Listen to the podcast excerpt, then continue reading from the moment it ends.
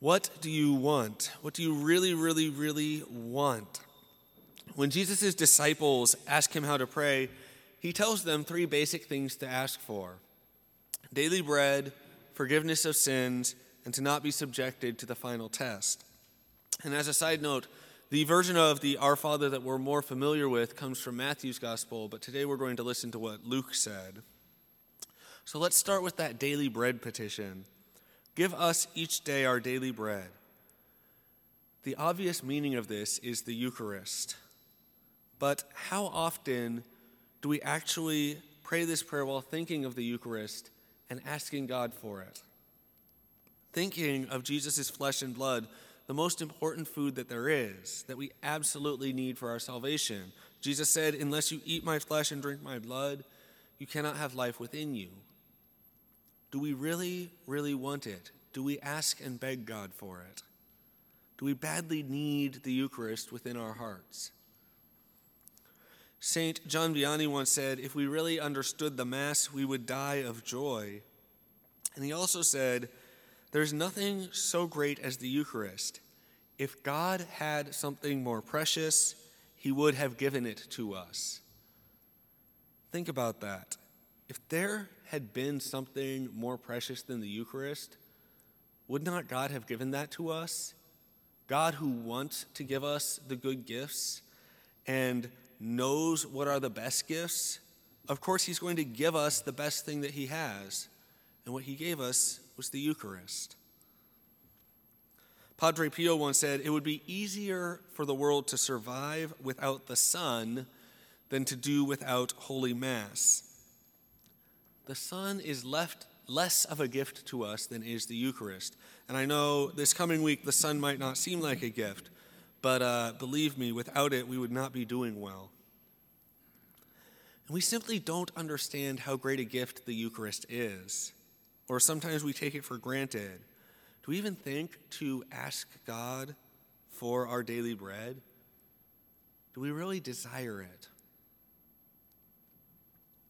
So, what is your relationship with the Eucharist? And what do you want it to be? And here's where God can help us even more because it's not our job alone to make that relationship what it should be. Ask and you will receive. If we truly want that deep longing in our hearts, that visceral need for the Eucharist within ourselves, let's ask God to place that need within us. Let's ask God to give us that hunger and that longing. The second request Jesus instructs his disciples to make is to ask for forgiveness. And St. Paul speaks very strongly about forgiveness in our second reading. He says, Even though you were dead in sin, he brought you to life along with him, having forgiven us all of our transgressions.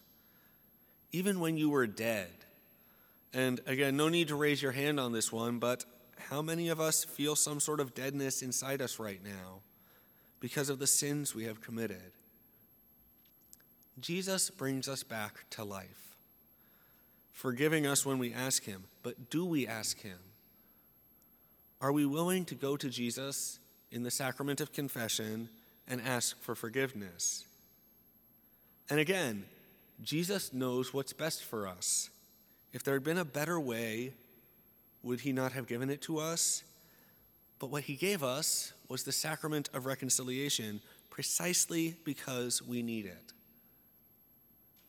And it's a question of relationship and trust and how those things are repaired. We all need and we all want healing, but the first step is to admit we have a problem. And when we've hurt someone, if we want to heal that relationship, we must admit out loud to the one we've hurt when the one we've heard is Jesus, we must admit out loud to Jesus' representative, the priest. And there's trust that's needed here. Trust in the priest, yes, but even more trust that Jesus knows what's best for us and has given to us what is best for us. God knows how to give us the gifts that we need. So let's make use of what He has given to us and do as Jesus instructs us. Ask the Father to forgive us our sins. And the third request we're instructed to make is to ask that we not be subjected to the final test. And the story of Abraham in our first reading, as he continually begged God for more and more leniency, is helpful here. It should teach us how to pray. He starts by asking God to spare Sodom on the basis of only 50 people in the city being good, just a tiny fraction, and then asks for a smaller and smaller and smaller fraction that the whole city might be spared. And we should similarly ask God to spare us based on only a tiny part of our hearts being good. Ask God to spare us simply based on loving Him a little bit. So, these three things the Eucharist, forgiveness of sins, and eternal salvation how important are they to us? On a list of things that we ask God for, where are these three? Are they really the most important to us, or do they get pushed aside for other things? What do you really, really want? And is it what Jesus tells us to ask for? Today, let's ask Jesus, just as his disciples did 2,000 years ago, to teach us to pray, to teach us what is most important, and to teach us what we should ask for from our loving Father. Lord Jesus, give us the grace to want and to desire the things which are best for us. Give us the grace to feel a deep hunger for the Eucharist, for forgiveness, and for salvation.